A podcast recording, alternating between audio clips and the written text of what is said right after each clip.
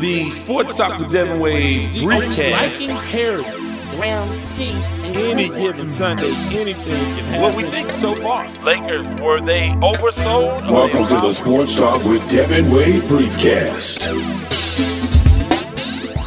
Welcome, welcome, welcome to Briefcast 32 of the Sports Talk with Devin Wade podcast. Of course, that's when I come to you guys solo without the special teams unit, two of which joined me last time out for episode 81 and had a chance to revisit with Biscuit and Kalina. And of course, coming up in future episodes, the other half of the special teams unit, former NFL linebacker Eddie Robinson, and of course, the Silver Fox, Kevin Allen. Uh, he'll be in the building as well at some point. But this time, I have a great one in store for you, including what's brand new. That's when I'll talk about what's going on in my world. In addition to that, we will get into some of the headlines, and I will tackle, or not try to tackle, give you my view on the complicated issue of Jay Z and the NFL partnering together for entertainment and social injustice purposes. We'll get all into that. In addition to that, we will try, and I'll say this again try to do a We the People segment. Didn't go exactly the way I wanted it to go yet, uh, but I know that some folks were having some fun with me. But nonetheless, we'll do that. Then at the halfway point, we will have our resident DJ, DJ Anarchy. He will be in the mix. And of course, that brings me to if you are a fledgling artist or an established artist, it doesn't matter the genre, and you want your music exposed to the thousands and thousands and thousands and thousands of folks who listen to the Sports Talk with Devin Wade podcast, just get with me, email me, or hit me up on social media and uh, send me your music, and I will play a snippet at the halfway point, and I'll play an entire track at the end of the show or the majority of a mix. So uh, it doesn't matter what the genre is, as long as it's clean, relatively clean, and we will play it on the podcast. We've done country, we've done gospel, we've done rap, we've done mixes, we've done we've had artists from Chicago to wherever. So we've uh, we've done that already, and look to do more of that and give you guys some exposure. In the second half of the show, I am very excited to be talking baseball with Moise Kapinda Bauer, our resident sort of uh, baseball expert.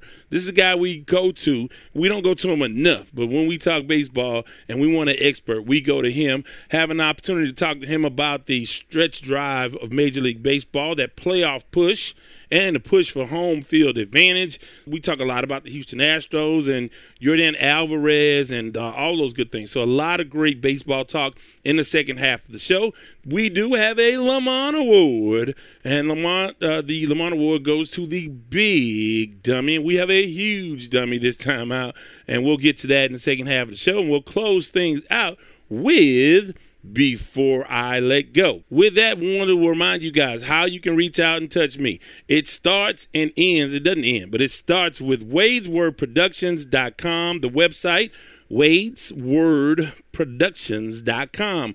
W A D E S W O R D Productions, P R O D U C T I O N S.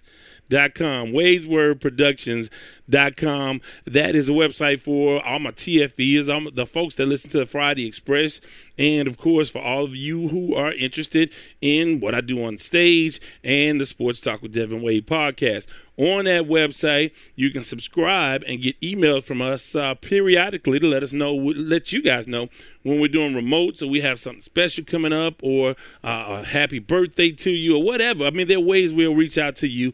Uh, we won't blow up your inbox, but we certainly will uh, maintain communication. So if you guys forget about us, we can remind you uh, that hey, we'll be in your neighborhood because we do have some remotes coming up. So get excited about that. We do have some swag coming, some gear, and some things that you can order to show your support and support this podcast. So all of those things uh, and a lot more coming up uh, online at wadeswordproductions.com. And of course, there is a phone number now, and that's associated with the We the People segment that we have coming up a little bit later on. It is 832 941 6614. That phone line is open 24 hours a day for your comments, your feedback, for the questions that I will pose to you on the website and on my social media. On Twitter, I'm at Wade's Word, W A D E S W O R D. And on Facebook, the Sports Talk with Devin Wade page and group. So all of those ways, but we try to simplify with one-stop shopping at the with the website. So we did that. Next up, it's time for what's brand new. Brand new, brand new, brand new. What's brand new for me is I am running down, running out of time on my reading list. I put a deadline on myself to finish by September 1st. I have probably a book. Well, I won't meet my goal. I had I was going to read three books over the summer. I've read a lot. I read constantly. I'm constantly reading articles and information about sports. But I wanted to read three books this summer, and I have almost through one and I have started a second, and I will never make it to the third. But so that's going for all of you who've asked, how am I? How's it going with your reading list? My reading list is coming along, and uh, you'll be excited to know that uh, maybe I should should I start the the D Wade book club. it will it will take years to do because I just don't look this is what it boils down to. When I have downtime, when I have a moment, it's hard for me, to, like most people these days, to pick up a book. Instead, I'll I'll scroll through my social media to catch up on headlines, or I'll look at Instagram, and I will contribute to the ills of our society by looking at some of the Instagram models, which I'm not proud of, but I am only a man and I am only human. So the bottom line is I waste time. well, not it's not always a waste because I do learn things by reading articles and tweets and keeping up on injuries and all of those things. So, but anyway, I don't sit, just say, hey, I'm going to take some time out.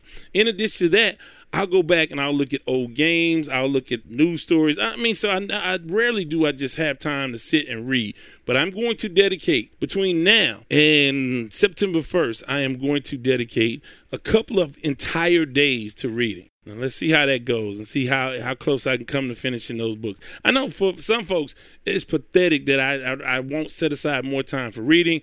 I will try, and because I, I want to do better. I want to do better, but you know that's where we are with that. Because I know that you would just been sitting on the edge of your seat, wondering if I was going to read my books and give you reviews. Maybe I'll give those reviews to you guys. Um, but let's get into some headlines. A lot going on. Woke up this morning to the tragedy that Cedric Benson, former UT running back, former NFL running back, died in a motorcycle accident overnight in Northwest Austin. He is a guy that sort of represents He's a, a, a, true Texas high school football legend. And what he did at Midland Lee, Texas is so huge. It's rare that we give props to other sections of the state. So you have the Golden Triangle, you have the Greater Houston area, you have the Metroplex, then you have way out west, you know, where you have uh, Midland and the, the, Odessa Permians and all of those folks, and then you have the extreme west with the El Paso schools, and so every part of the state has a sort of a a pride in the way they play football. East Texas is big, Lufkin and Marshall, those those folks they, they are really proud of their football. So it's rare that we really just give a lot of props to guys uh, in other parts of the state. But Cedric Benson was an incredible high school running back. I think he won three state titles. Then he went to the University of Texas, the second all-time leading rusher in that school's history, and uh, he had a uh, underwhelming NFL career. He was. Uh, it's now again. This is just what I seem to get a sense of what I recall without looking at the stats. It just felt like he never met his full potential.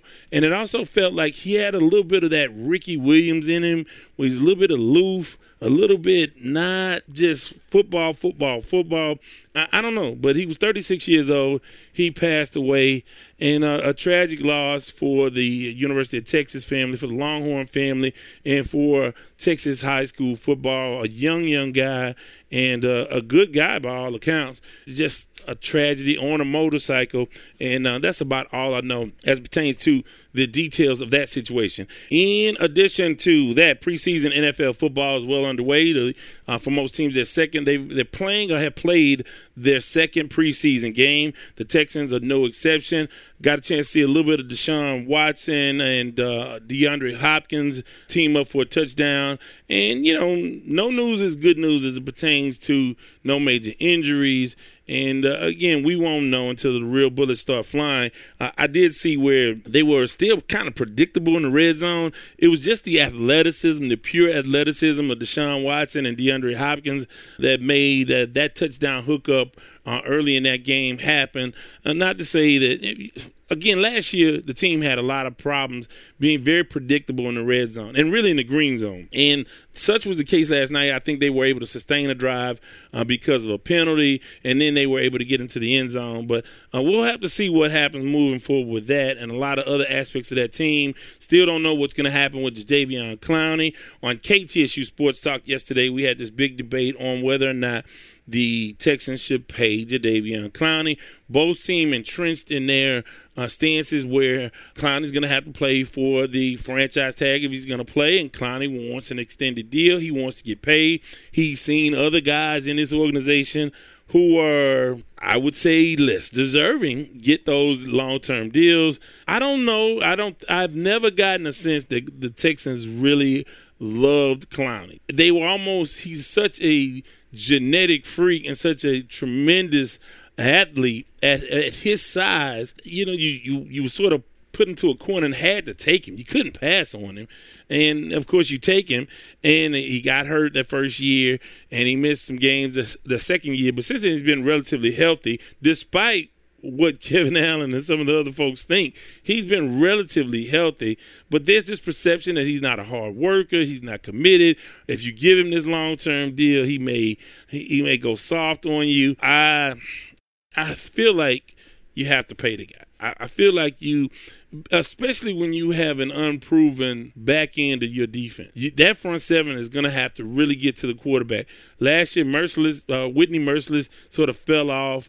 And, you know, again, with J.J. Watt, you, you think he'll be okay. You think he's the one guy you can count on. But, of course, he's getting older. He takes that pounding. You need pressure from the other side. And remember, when the Texans had the number one overall defense, uh, J.J. Watt didn't even play that year. But if you have a, a, a really healthy, motivated Clowney and a healthy, motivated J.J. Watt, man, that can wreak havoc on offensive lines all over this league. But you have to make a decision if that's what you want to do. There are rumors that they may go out and try to trade for a left tackle, which is not a bad idea. But if you don't get pass rush, you don't have guys on that back end that can buy you a lot of time. So that's going to be an interesting situation.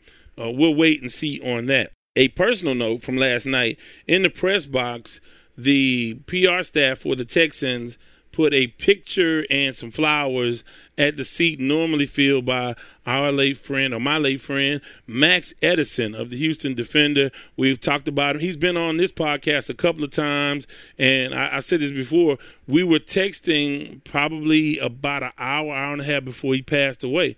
It was just a sudden tragic loss, and uh, a lot of folks in the in the sports community, and especially in the African American sports community, are still sort of reeling about that, and just a shock and, you know, you talk about Kim Davis and A.D. Moore and the folks over at the Defender. And, of course, you know, we all knew each other and were around each other and, and could call on one another for opinions. Or He's uh, sorely missed and a great gesture by the Houston Texans. In the NBA, big news out of L.A., or at least for the L.A. Lakers – DeMarcus Cousins, who signed a one year deal with the Lakers after coming off a couple of injuries for Golden State, tore his ACL. He will be out uh, for an extended amount of time if he's able to play at all this season. I don't know uh, how quickly he can recover, but boy, you talk about a guy who probably lost in the neighborhood of $200 million because of injuries. And I think, you know, you don't like to think that these one sport in sort of influences another sport. But in this situation, you can look at this guy in the headlines and see, man, this guy he lost a lot of money because of injury. And these NFL guys, I think it strengthens their resolve when they realize, hey, we don't have guaranteed contracts. And if, in the case of uh, Ezekiel Elliott and Jadeveon Clowney, these guys want to get the long term deal and as much guaranteed money as they can get. Um, because again, it can all go away. And man, I cannot think of a guy who's lost as much money as Cousins had um, bec- or has since again this guy is a big man, could do it all, inside, outside, shoot the three. He's he's been aloof and he's been a problem sort of for your organization. That's why he's kind of bounced around a little bit. But I can tell you this: he was maturing. I think his time at Golden State will really benefit him from a professionalism standpoint, understanding what it takes to win and be successful. But again, we'll never, well, we may not know for a while uh, because of his injury, and he'll never recoup the money that he would have made had he been able to stay healthy. But that's a, a bad, bad break for Mr. DeMarcus Cousins. Also, in the, sort of the headlines, Dale Earnhardt, my favorite NASCAR driver, because again, he's probably uh, one of the one or two that I can name. No, I, I can name. I could actually probably name. If you press me, I probably could name five, six, seven of them, maybe, maybe. When I hear the names, I'm familiar with them. I know Kevin Harvick and Jimmie Johnson. Anyway, nonetheless, because I'm not going down that road. But I will say, uh, Dale Earnhardt and his family survived the plane crash, and it plane that they were traveling into Bristol for this weekend's NASCAR race. Uh, it skidded off the runway and onto the side of a highway and burst into flames. And he and his wife and kids and uh, or kid, kid or kids and dog got off safely. The pilots uh, got off safely as well. But boy, what a scare! And the question is, how did he get home after that? If you have a plane crash, do you go back and try to fly home? You know, I, I would think this is what I would think. I would think that you would get right back on the horse. I think if you wait any sort of time, but again, I you know you have some folks who have deathly fear of, of flying. Period. So I you know for me, logically, I would say, hey, you got to get right back on the plane. Even though you got on a last time you got on the plane, it ended up in flames, and you running for your life.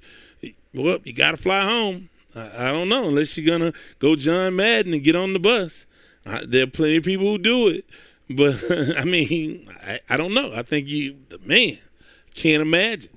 I've had some problems, uh, some uh, heavy turbulence. Nothing where I was really, really fearful. I did fly on a smaller plane, and I didn't like that because you could feel a lot more movement, a lot, lot more turbulence. You can feel it. it. I can only imagine what it's like to fly on a private jet. And, and of course, when you think private jets, well, me, and I'm sort of morbid and sort of fatalistic. I think of Payne Stewart and a couple of other situations with these planes, these private planes. But nonetheless, glad for him. I like Dale Jr. He's retired and he's commentating, but uh, he, you know, he's a good guy. Good, and I remember, and I actually was watching Daytona the day that his father died at Daytona. I was actually watching at that time.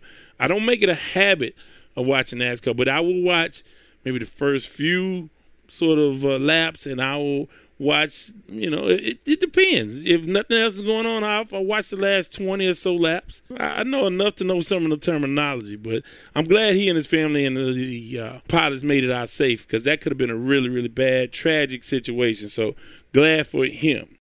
With that, let's delve into the complicated issue that is Jay Z and his Roc Nation partnering with the NFL on entertainment products for the league, i.e., the Super Bowl halftime show and other big events that they do year round.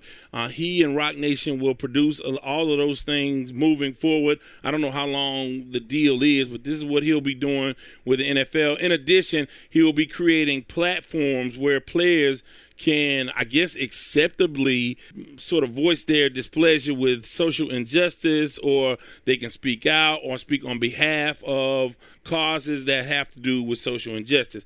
Don't know what that'll look like yet, but I know what the goal is to drive away from uh, taking a knee on the field. So let's go back because I have to talk myself through this. It's such a a complicated thing that I have to work through this. And I, I'm leaning one way and I don't know if that's the right thing to do because my initial reaction to Colin Kaepernick taking a knee sort of has evolved anyway. So, so from that, from the very beginning of all of this, my views have sort of evolved. So let's work through this together. So initially, when Colin Kaepernick took a knee, I did not think that that was the most effective way to protest. Now, in a way, I was right. In a way, I was wrong. Now that certainly got more attention than anybody could have ever imagined. I mean, this guy, this would still be going on. That the president of the United States. Now, we, who would have foresaw we having a clown in the White House? And, and I know that people will not want to hear that, but I don't care. It's just you can't argue with that. I, I don't. If you want to ride with him and, and whatever your motivations are, and I suspect I know what those motivations are, unless you're a multimillionaire. Uh, then I, you know, I, even in those cases, I understand. But if even if you're riding with him, you riding with him, whatever, whatever. So we couldn't afford foresaw that this guy would actually made it to the White House. But anyway, so Colin Kaepernick takes the knee. I thought it was not, it wouldn't be effective because you would alienate so many people instantly that they wouldn't want to hear anything you had to say. They would instantly deem you the bad guy. There is a political component, and uh, who will make sure that they, and they did make sure that they uh, sort of drew a line to say that this is just un-American and unacceptable and they don't listen to anything else. So, in other words, they were not, not that they would have anyway, this certain segment of society, whatever that is, whatever that segment of society is, they would not have been responsive anyway. But they certainly wouldn't have been responsive when you take a knee during the national anthem. And because there are folks who like to lead the sheep into this div- divisiveness and to say, hey, we don't have to deal with the real part of the issue. We don't have to really deal with the issue if we deem the messenger as un American. You know, why would we listen to him? Why would we entertain anything that this guy has to say when he's disrespecting our country? So in a way, he took those people away from the conversation, but they probably wouldn't have been in the conversation anyway. But he woke a lot of people up. He stirred a lot of people up. So in a way, I was right. In a way, I was wrong. He got more attention than I ever. You know, you just didn't know that this was going to blow up the way it did. But who listened? And again, I think across the board, a lot of folks on the left. Well, I mean, if you want to break it down in left versus right, a lot of people on the left did get more active. A lot of African American folks uh, really they were socially active. They paid attention. I don't know. I think everybody was looking for something to do when you see when you were seeing constantly black men being killed, Tamir Rice, a child getting killed, for uh, Philando Castile getting killed, and nothing was being done. And you don't want to go out and, and do something horrible. You want to change this some sort of way. And I think that he activated a lot of those people, at least on the surface, to do things like uh, boycott the NFL, to to be active on social media, to keep this stuff in the limelight. So he what he did ultimately accomplished his goal. Then he goes on to play. He opts out of his contract. Trump comes out, blasts him. Now the NFL is on the defensive. And they're like, whoa, whoa, whoa, no. And so now the flag waving, American loving NFL, like the NBA doesn't love the United States. I mean, it's just like, oh, they have a, a copyright, a patent on loving the United States because they you know they fly the military jet before the the games and they have flags and I love all that stuff. All that stuff is great. I don't have a problem that because I love the United States. So it's the only show in town. It's like dating women. You you you may get up in a lot of bad relationships, and there's a lot of things you don't like about that woman. But hey, it's the only show in town. You know, that's the only. What what are you gonna do? So you know, you you have to work on improving things here, and that's what he's trying to do. So now he's banned from the league. So a lot of things have happened uh, since then. Eric Reid, who took a knee with him, who was blackballed for a short time, and Colin Kaepernick settled with the NFL. We don't know the terms of that deal. We don't know what the arrangements were. We don't know what the agreements were. But still, this guy has not been able to find a job in the league. So along comes Jay Z, who's done a lot of social activism himself. He's done a lot of good stuff. He's done a lot with Meek Mills and other issues. He's done a lot. And, I don't want to take anything away from him when, as it pertains to that. But the situation is this you team up with the NFL, and what you say is, we're past kneeling that is the one or two it's one or two quotes in there that, that just bother me. And, and the other thing is that this has been an ongoing kind of dialogue between he and the nfl so it's not like they hadn't been talking and I'm, from what i hear from what eric reid sort of says is that he's been in constant communication with colin kaepernick jay-z has and hadn't I guess hadn't mentioned this, or maybe yet I don't know. And, and the, the the tough part about this is Colin Kaepernick won't come out and say anything, and that's tremendously frustrating for me because you ignite this movement and then you step out of the way and all hell breaks loose and you just lay back in the cut and whenever you want to do a video you do a video saying oh yeah i still want to play. Or you do tweets. I follow him on twitter.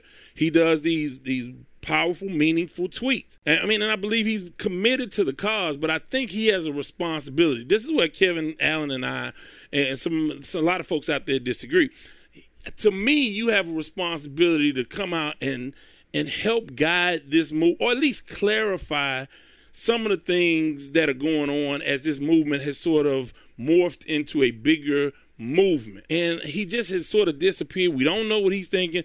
Have you talked to Jay Z? What are you? What What do you think? Because again, you are in the epicenter of all of this. So you are the reason why all of this is going on.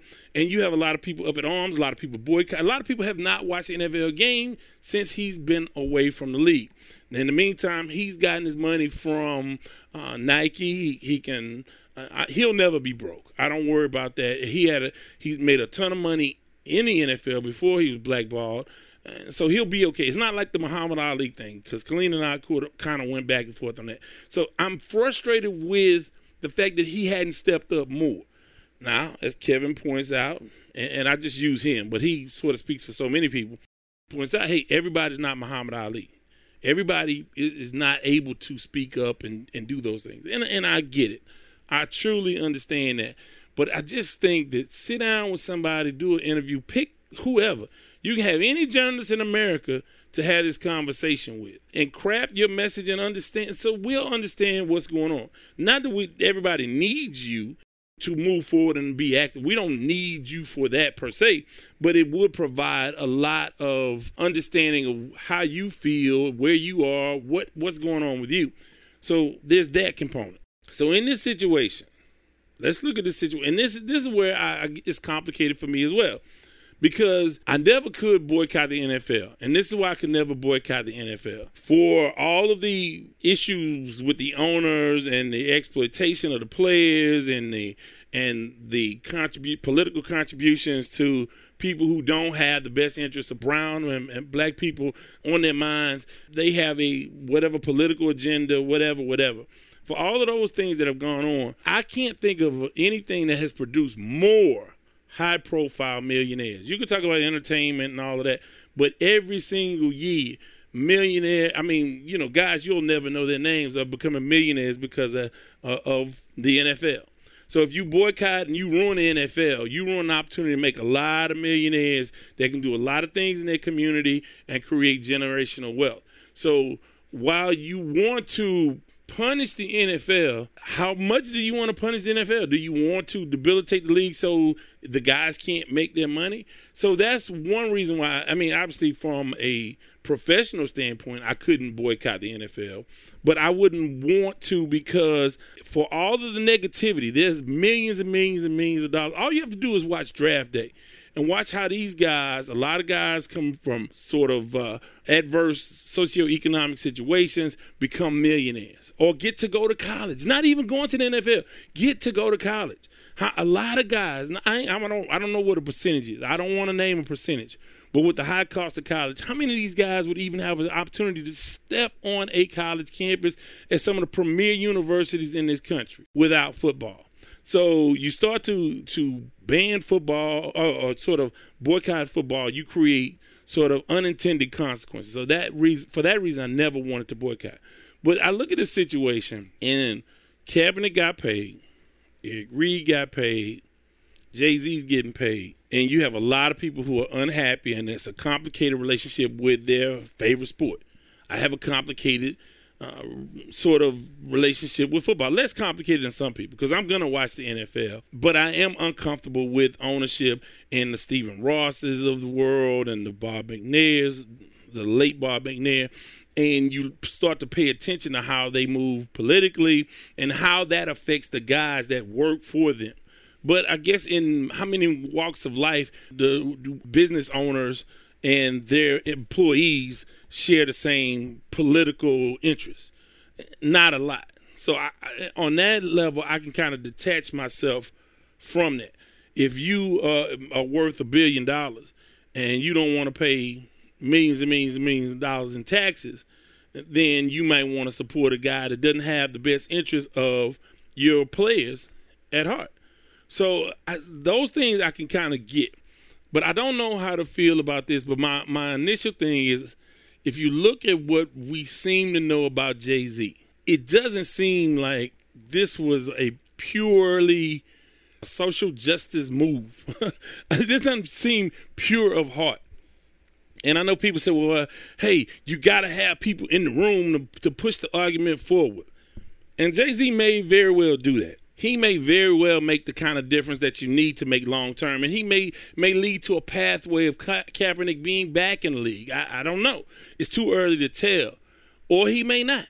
Because like people saying, well, at least he's in the room. Well, but understand, he's not Frederick Douglass. Okay, he sort of walked this line where he has sort of celebrated the fact that he he pulled himself up by his own bootstraps with hip hop, and of course he he sold drugs, and he's not shy about his life story.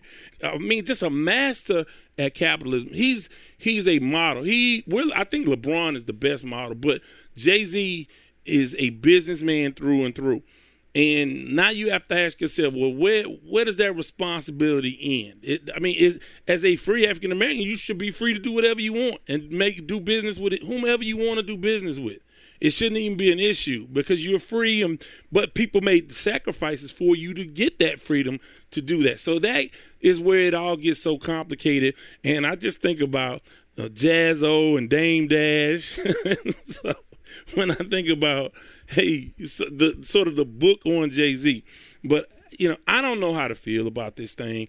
I think that the NFL is exploiting the situation. You look at the NBA. The NBA has sort of created a situation where they have done all of the right things uh, by their employees, by the basketball players. Uh, Adam Silver, the commissioner, the NBA has done a great job. Anytime they want to protest and step up and do things, they enter into sort of partnerships with their players, and they they sort of facilitate a an environment where guys feel free to speak up. NFL has never done that, but in addition to that, the NBA is still in the headlines year round. I mean, they're getting all of the love. Now, financially, the NBA hadn't caught up with the popularity of the NFL. Not yet. But I'm telling you, year round, you're starting to get NBA headlines. That is the cool league. Look, football. Look, Roger Goodell and NFL owners can look at baseball. Baseball was a was the sport. It was America's pastime. It was popular with everybody: black, white, green, Latino, purple, whatever color, whatever race, whatever situation. Baseball was it. Then baseball lost its cool. It wasn't cool to play baseball. And it's still not as cool as it once was. I remember as a kid, there were prominent African Americans doing that thing on every single team in every household. In, my neighborhood, people watch baseball. Not as much as football, basketball, but they love baseball. So the NFL looks at that and says, well, we don't want to be the not cool league anymore how can we bridge that gap without compromising our values and, and keeping this guy out of the league? Well, let's team up with the highest profile African American entertainer that we can. That is Jay Z. So now they've teamed up with Jay Z, and all of a sudden, you know the halftime show is gonna be dope. You, you know it's gonna be some Nicki Minaj or somebody high profile, DJ Khaled, somebody. You're gonna have some A1 entertainment. Now, what do we do with that? Are we glad that we're represented and it's not a Maroon Five situation or a Katy, uh, what a Katy Perry? That's her name, Katy Perry. So it, the entertainment value will step up. What do we do with that? And then what if, if they never come back for, for Colin Kaepernick? Can we deal with that? Now, I do understand that African Americans are not monolithic. We're not. We don't have. We're not going to be on uh, of one opinion. But where do you fall on that? Give me a call, 832 941 6614. Again, 832 941 6614, because it's complicated. I don't, I'm really against the move by Jay Z, but I, maybe time will tell and maybe something else will come out of this. Maybe it's not just a money grab. I don't know. He doesn't quite get the benefit of the doubt because of his past business dealings, or at least what we perceive them to be. Whatever the reality is, uh, you know, again, ask Jaz-O, ask Dame Dash. And, and like I said, look, in in that room, you know, he's in the room, but he's not Frederick Douglass. Okay, that's not MLK in the room. All right, so let's not get it confused. But give me your thoughts on that. I mean, at the end of all of this, I'm going to watch the NFL. I really want Colin Kaepernick to get another shot at the NFL. I, I just think it's important that he gets back in symbolically. They could squash all of this in a heartbeat by signing him and letting him uh, do his thing. And even if it doesn't mean he's a starter anymore, at least he's back on an NFL roster. But again, we'll have to see. Time will tell. Uh, I'll be uh, looking forward to hearing your opinion on that. Going to go to a segment now that we call We the People. We the people. This is where we go to the phone lines or check online on Wade'sWordProductions.com. If you go to the Sports Talk with Devin Wade page, uh, or actually the tab on the website at the top on the menu, uh, below that it's a uh, a scroll down menu, and you will have a We the People segment. Under that segment, I have a poll. I have poll questions for you, and also the phone number so you guys can call. I'll have questions that you guys can call and respond to. So uh, I open up the phone lines, and I and I waited and I know how these things can be. I think once it once people start to call, the momentum will pick up. Uh, but I took this serious, and uh, I'll just play the message. Uh, the first message that I got on the uh, We the People, uh, really the phone line, the 24 hour holla back line, as Biscuit likes to call it. Here's the call. They are, they are coming out with a new Top Gun movie, which I know was one of your favorites. Who was your favorite character? Mine was the black guy who almost got into a fight with Maverick, who had the really cool sunglasses.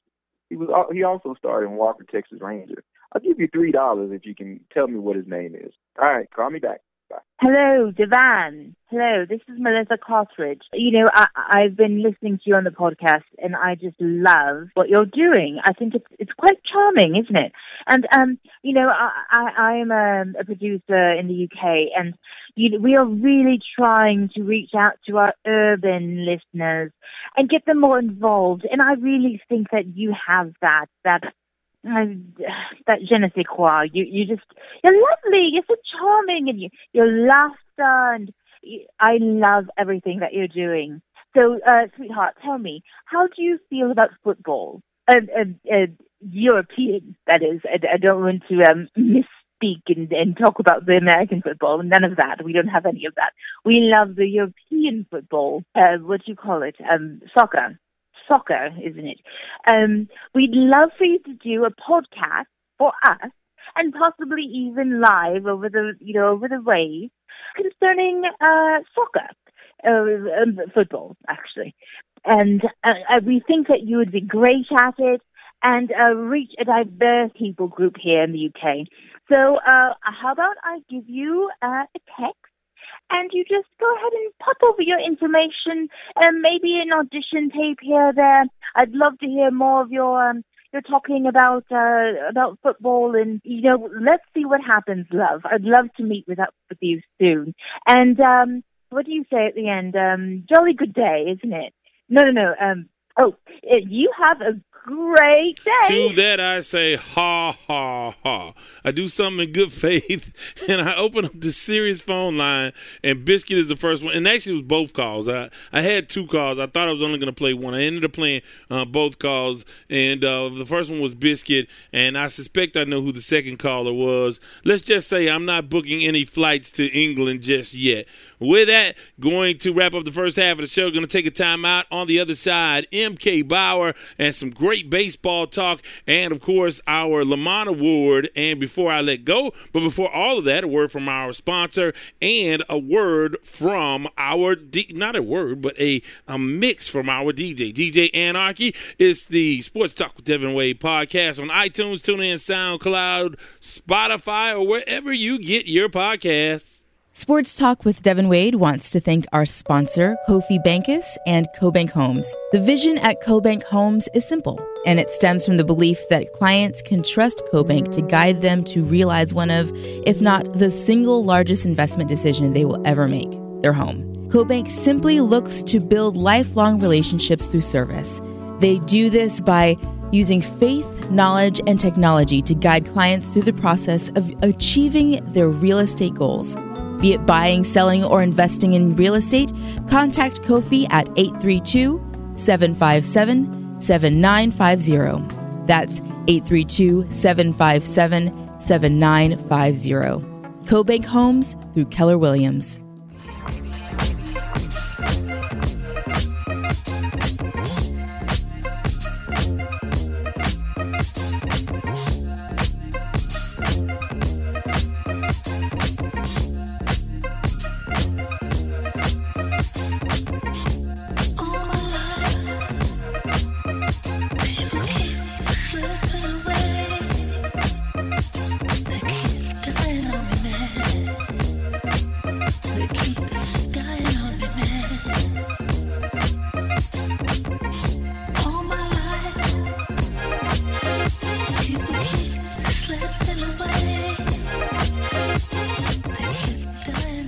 Promised, joined now by Moise Kapenda Bower.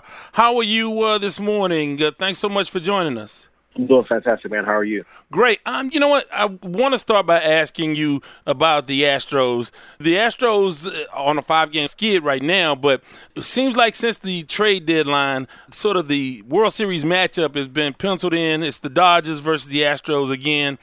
Talk to us and tell us why the moves at the uh, trade deadline were so significant to really sort of push the Astros to the forefront as a favorite to win it all.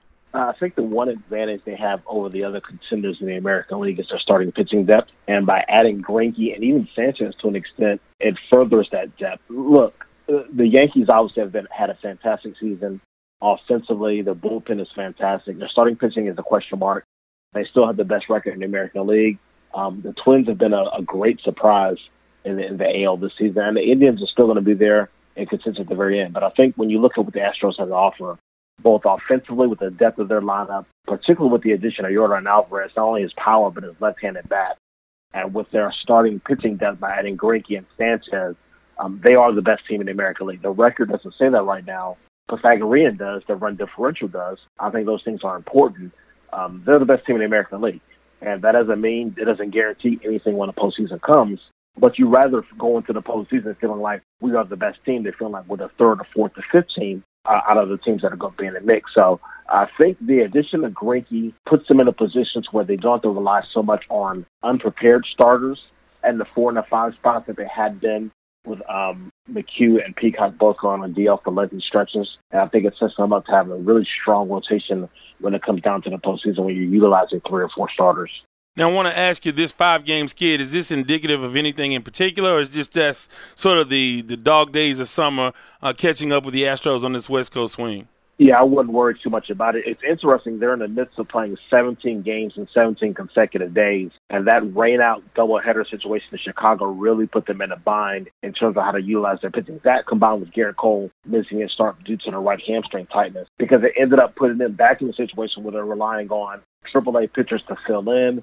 Their bullpen got stretched really thin on that day where they played two games in um, on one day as the doubleheader with um, Chris Devenski having to do an emergency start for Gerrit Cole, and really they haven't been able to catch up since. I think you can make an argument that their their offense has a tendency to be boom or bust, and that is cause for concern. They still leave a lot of guys on base, runners in scoring position. Their clutch hitting has been grossly inconsistent, even though I think there's an argument to be made there's no such thing as clutch hitting. Their power is extraordinary. Their depth is very, very good. But I think you would like to see them be a little bit more productive when it comes to situational hitting. And you, who knows how that thing is going to play out when it gets to the postseason.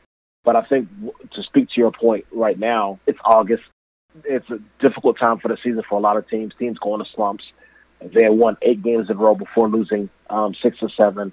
I think they'll be okay. Now you mentioned Gerrit Cole's hamstring, not cause for much concern, but this team, despite all of the injuries throughout this season, still until this, like I said, this five game skid, uh, had the best record in all of MLB. Talk a little bit about how the Astros have been able to to stay right at the top throughout the season, despite a lot of injuries to some very important players. It's interesting. I think their bullpen kept them in, in, play early on, even though it has been very good lately. I think obviously they had a great depth of talent offensively to overcome the loss of Altuve, Springer, and Correa for lengthy stretches. Again, Alvarez coming up, doing fantastic things for a while. Um, Aledmys Diaz was doing great. Um, Yuli Gurriel is having the best season he's had in the Astros uniform.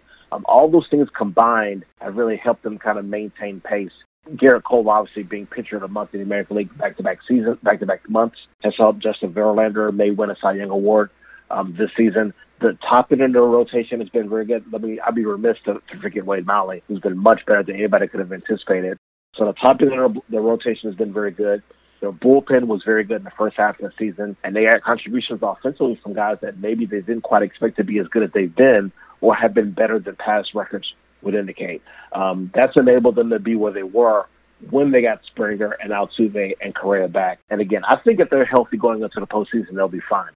That hasn't been a guarantee with this team. It undermined them last season against Boston. They have to be healthy to kind of get through what's going to be a very challenging gauntlet in the American League postseason. Now, I want to talk about the Astros offense, but first, let me ask about the bullpen. How do you see uh, the bullpen moving forward? Uh, obviously, the starting pitching is incomparable for the most part around Major League Baseball. But what about the bullpen? It's a, it's a bit of a concern. I, I don't know how much of a concern it is. I think some of this is just general regression. I'm speaking specifically of um, Ryan Pressly and Roberto Osuna. Those guys were extraordinary the first couple months of the season, maybe getting deeper into the first half, and they've really backslid a great deal since. I don't think it's indicative of anything about performance more so than maybe Osuna's hiding an injury. I know that's been speculated. He's hiding an injury. I think Pressly was so good early on, ridiculously good, that he has to kind of, water has to find his level to an extent, and he's kind of come back to earth. But I think those guys are both really, really good. I think they're good enough to anchor a strong bullpen in a postseason. I'd like to see what they do when um, Josh James gets back. I'd like to see what happens with um, Collin McHugh and Brad Peacock, guys who've been great performers before, who haven't been that good for them this season.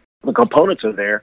I think they have enough arms to piecemeal their way through any postseason series and do so effectively. But I think certain guys have to perform better than they have of late to give you the sort of confidence going into the playoffs that we have enough in that bullpen. Look, they, they can't do anything at this point now. There is no second deadline, so they have what they have. And I think at, some point it may it, the onus may be on AJ Hinch to manipulate his bullpen like he did two seasons ago, and using starters here and there to get them through some tough stretches. But really, they have plenty of arms necessary to get them through. It's just a matter of guys um, uh, performing at the stuff. Now, this year we saw something different with Major League uh, Baseball's uh, hard trade deadline. And previously, uh, you could make trades afterwards uh, with the, if they cleared waivers. Talk a little bit about the change and what that did uh, for this Major League season. I think it forced teams to really make decisions quickly in terms of what they were going to do. Like you had the opportunity to kind of go through the month of July and, and wait to figure out what you're going to do from that point moving forward. It's interesting to me because there was a lot of speculation that the Yankees would make a move for a starter. There was some speculation that the Dodgers would do something to bolster what is an extraordinary team already on their end. And those two teams did nothing. And I don't know if that means anything. We'll see if it means anything come October. But, you know, for, for what the Yankees have accomplished this season, to be as ineffective with their starting pitching as it has been, it was surprising that they didn't make any moves, but I think they feel pretty confident that they can do the same thing the Astros have done now later on when they get all their bodies back offensively. Look, they've had a great year with a lot of guys hurt. I think when they get those guys back, they'll be fine. And that's why it kind of gets back to the earlier point you and I were discussing about records. I think home field advantage in the American League playoffs is going to be very, very important. In the National League, I honestly believe the Dodgers are far and away the best team. Uh, I think there's a gap between them in Chicago, Atlanta, St. Louis, whoever else makes it, Washington, whoever else may make it to the postseason, I think the Dodgers are a good lap ahead of all those teams. In the American League, it's much, much closer when you talk about the Yankees and Cleveland and Oakland and Minnesota. And I think particularly with the Yankees and Astros, home field advantage is going to be very, very important. And that gets back to my point of I'm surprised the Yankees didn't do anything to add to their roster. As good as it's been, it, it may be important that they get home field over these next five weeks of the regular season. Now I know the overall health for the Astros as an organization, talking about their farm system, is better than it has been probably ever before. Um, but what did the Astros sacrifice in making those trades at the trade deadline as it pertains to the future? We've seen it before uh, when you give up a lot of young talent and to try to make that run, and, and then you sort of deplete your your farm system. Talk a little bit about what the Astros gave away, and will that affect them uh, long term? Yeah, that's an interesting question because it's been something I've been thinking about. Not specifically to the Greinke trade. I think to an extent, Seth Beer and Corbin Martin were depth pieces. Seth Beer is basically what they already have in Yordan Alvarez, a good bat who doesn't have a really good defensive position, and they already have that. Corbin Martin is coming off uh, Tommy John surgery. He won't be prepared to pitch again probably until 2021. So they and you know, they gave up pieces that are important to them, but I don't think it's going to break the bank. I think the bigger picture with them is their struggles developing pitching. Period. I think if you take a step back and look at where they are with their major league pitching staff, it's a lot of guys they traded for. Justin Verlander, Gerrit Cole, Zack Greinke, Wade Miley is a free agent signing. They haven't really had much success developing pitching. And if Forrest Whitley doesn't come around, the guy they've been holding on to for a couple years now, refusing to include in any sort of trade talks, that's going to be something you have to pay um, down the line. They were able to kind of get through this year without trading Whitley and without trading Tucker, Kyle Tucker, and those are their most important pieces. They already have Alvarez up in the majors. Those three guys have been their top prospects for a while now. But to your point, they've kind of undercut their depth a little bit, A, and B, their inability to really find good starting pitching in the minors is going to be a concern at some point for this team. Right now, it's World Series of bust, and they'll worry about that later. Now Yordan Alvarez, I mean, for us, he I mean he burst onto the scene, and for me, I guess the masses, he's burst onto the scene in an almost unprecedented way. And I want to talk about Aquino in Cincinnati, but let's talk about Alvarez. How surprised were you by what he's been able to do uh, so far? I mean, he's just been a just a star, an instant star. Uh, were you as surprised? Had you known how much have you known about him, and did you expect this kind of start for him? I'm surprised by the hit tool everyone knew about the power. The power didn't surprise me at all. I'm surprised at how advanced he is as a hitter at 22 years of age. Like his ability to go the other way, his, his patience to the plate, his desire to take walks when, it, when they're there to be taken. Those things have surprised me more so than anything else. I didn't know he would be this advanced of a hitter at this stage of the game. And, and then on top of that, honestly, Devin, I'm always of the opinion that I'm worried when young players are asked to DH because typically playing in the field helps maintain your concentration. The fact that he doesn't play in the field, and yet he still has the success as a hitter at his age is wildly surprising to me and really a huge positive for this team moving forward because clearly he doesn't have a true position. I think ultimately he may end up playing first base once Yuli Gurriel's time is here. Time here is done, or they'll stick him in left field, even though left field at Minute Maid Park is a challenge. The fact that he's been able to have this level of success at this stage of the game despite not playing in the field, you know, an 1145 OPS is remarkable. That's a huge plus for this team and a huge plus for him individually. So I'm curious to see how this kind of plays out. I think um, he's been in a bit of a slump lately before he hit the two home runs at Oakland on Saturday. He's been a consistent contributor in terms of getting on base at this stage, 426 on base percentage. I think those sort of talent they carry. Like that that's something that doesn't fluctuate and that he showed this at this early stage of his career um, it, it, has to make you feel very positive about where he's going, where he's developing. Now, what kind of young man is he? I know you're around uh, the Astros quite a bit. Uh, have you had a chance to interact with him? What do they say about what kind of young man he seems to be? I know there's the language barrier, but uh, from what you've been able to pick up, what what uh, what makes him stand out? What what kind of guy is he? I think he understands his place. You know, he's quiet. He understands rookies that are being seen and not heard, and he sticks very close to to, to Yuli Gurriel, another a fellow Cuban and a lot of the more mature guys, uh, Latino players on a team like Robinson Chirinos. I think he's here to learn. I think he's here to, to, to embrace as much information as he possibly can to kind of get prepared for a long career with his organization. From my perspective, he's done everything you expect a guy in his position to do. He's come up here, he's kept his mouth shut, he's produced, he's followed leaders on his team, experienced players who can help him out, and he's done it going about the right way. I, I can't find a bad thing to say about Yordan Alvarez at this point.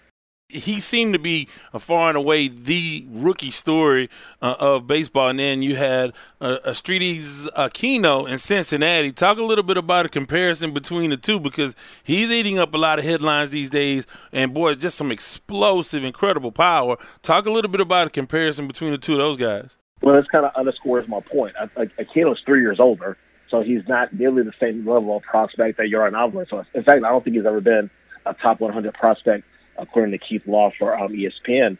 He's kind of come on of late and developed as a later player, but to, to be 25 and just having the success is completely different than to come up at 21, 22 and have the success. So I don't think there's much of a comparison. Look, we all get wrapped up in home runs, and Aquino's had an incredible burst these past few weeks with the power. But again, Alvarez is giving you three more years of production potentially than Aquino's given you. So I don't think there's much of a comparison. Alvarez is far and away the better prospect and has had a much better start to his career than Aquino has. Well, one or two more things before we let you get out of here. Want to ask you about moving forward in the race between uh, Cleveland and Minnesota. Cleveland actually took the lead in that division for the first time what last week, and now yeah. it, Minnesota's back on top in that division. Who's going to come out on top? That's hard to call. I, I thought all along that Cleveland was going to catch them and pass them. I found their decision to give up, well, to give away Tyler Bauer Trevor Tyler Bauer. Look at the Astros now. Trevor Bauer, interesting because they were in position to have an ace lead them to the postseason and to turn away from him, expecting Corey Kluber and these other guys to kind of come back and fill that void was a bit of a risk. Look, Minnesota's offense has been bananas. I don't think anybody could have anticipated them hitting home runs to the rate they've hit home runs. But their starting pitching is suspect.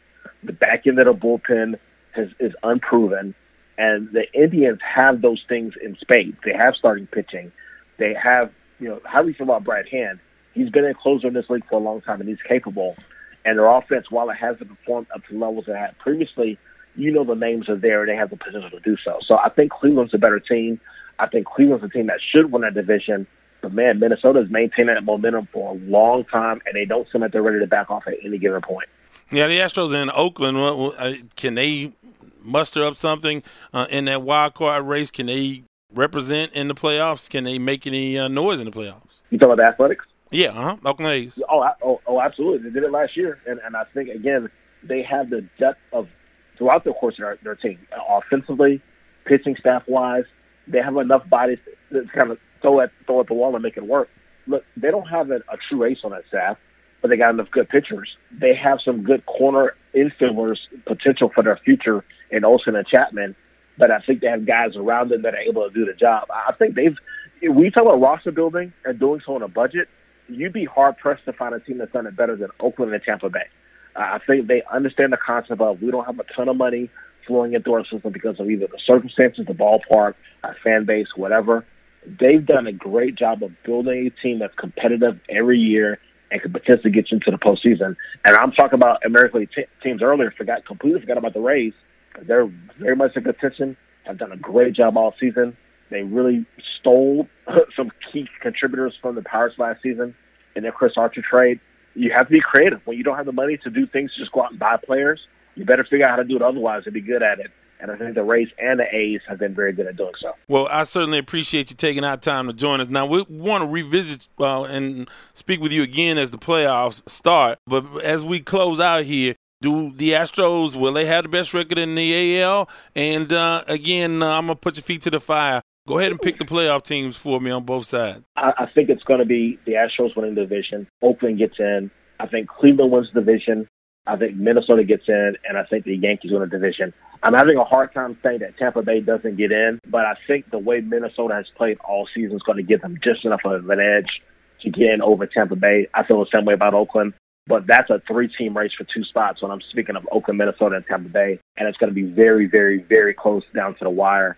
And I give the slight edge to Minnesota and Oakland, even though I think Tampa Bay has better pitching than Minnesota at this stage. National League, I think it's pretty set. I think Washington is going to get in. I know they've had the problems with the bullpen, and they made some additions, but I think Washington and Atlanta gets in. I think the Dodgers get in, and I think both Cle- I think both the Cubs and the Cardinals get in. I don't know who's going to win that division. The, the the the Cubs have been like Cleveland to me. They've kind of underperformed. When you look at their roster, they should be better than they've been.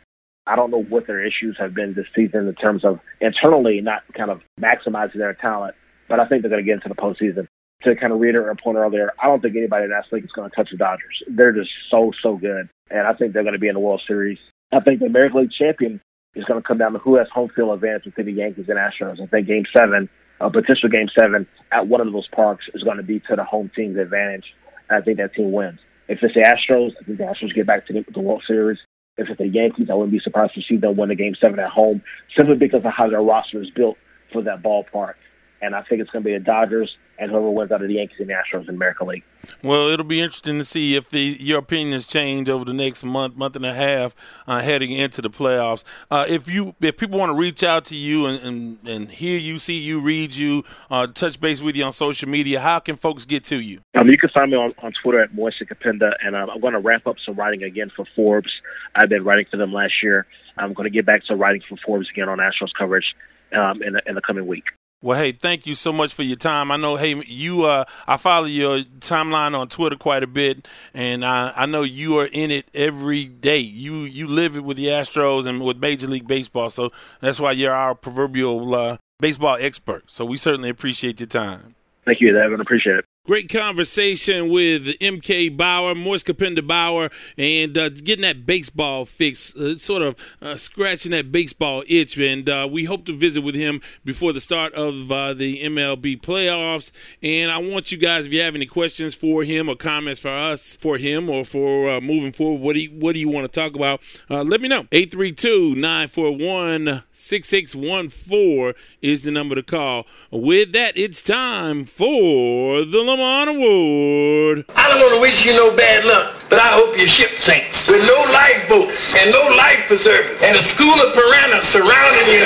You big dummy. If you are not familiar with the Lamont Award, it goes to the big dummy of the week, somebody who's done something really, really stupid. And if you don't know who Lamont Sanford is, hey, that is your homework assignment before you listen to the next show. Because each and every time out, usually just about every time out, we have a Lamont Award. This week, it's a big, big institutional big dummy. Not that the people are dumb, but they've done something we deem stupid. So you get a Lamont Award. Let the folks at WBNS tell you all about it.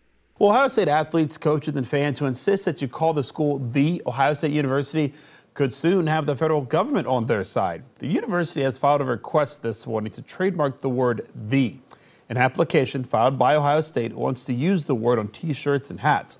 Now, a spokesperson says the is a part of the school's name under state law, and it's important to protect the university's brand and trademarks. Yep, you heard it right. The, the, though, the, thou, Ohio State wants to trademark the most popular word in the English language. How dare you, Ohio State? It was annoying enough when your players would do it on Monday Night Football. I didn't know that the rest of the institution would take it that serious. If anybody's going to be the, it has to be, especially when you talk about football, uh, and that's what you're known for. I mean, whatever you do in basketball, that's fine you're known for football. But if anybody's going to be known as the in the sport of football, it has to be a Texas school, the University of Texas, the Texas A&M, the Texas Southern University, the Rice University, the University of Houston, the UTEP. I mean, really, is this what you're doing? This is how serious you're taking yourself. Look, I know the folks in Michigan are having a blast. You guys enjoy your little rivalry up north, doing what you do. Well, the state of Texas, we're regrouping so we can get all of our schools back in the mix again. It's very, very stupid. It's going to lose. And for that reason, the Ohio State, the Ohio State, thou Ohio State, which isn't even the oldest Ohio university. Uh, I think Ohio University is the oldest. Uh, you are Ohio State, and you all are big dummies. You big dummy. With that, before I let go. Before I let go. Before I let go, hey, I want you guys to know, hey, no, I know you guys may disagree with some of the things I say, but no ill will is intended for anybody, even if you disagree with me politically or socially or whatever. I know I made mention of, hey, women are the only game in town. Well, not for some people. The point of the comment was no matter who you love, it's the only game in town for you, whatever that may be. And so I just used women for me. It was my example. So I don't want anybody to be offended by that. Some of the other stuff I said by uh, the person in the Oval Office, I, I'll stand by that. And I mean, hey, I stand by everything else anyway. But I'm not trying to offend anybody. But want to thank you guys for listening. Want to thank MK Bower and a great baseball conversation. Want to thank DJ Anarchy. Want to thank Biscuit and our mystery caller from across the pond who made fun of my phone line. Want to encourage you guys to call. And uh, the number is 832 941 6614. But please go on the Wade's Word Productions website and subscribe, like, do all of those things.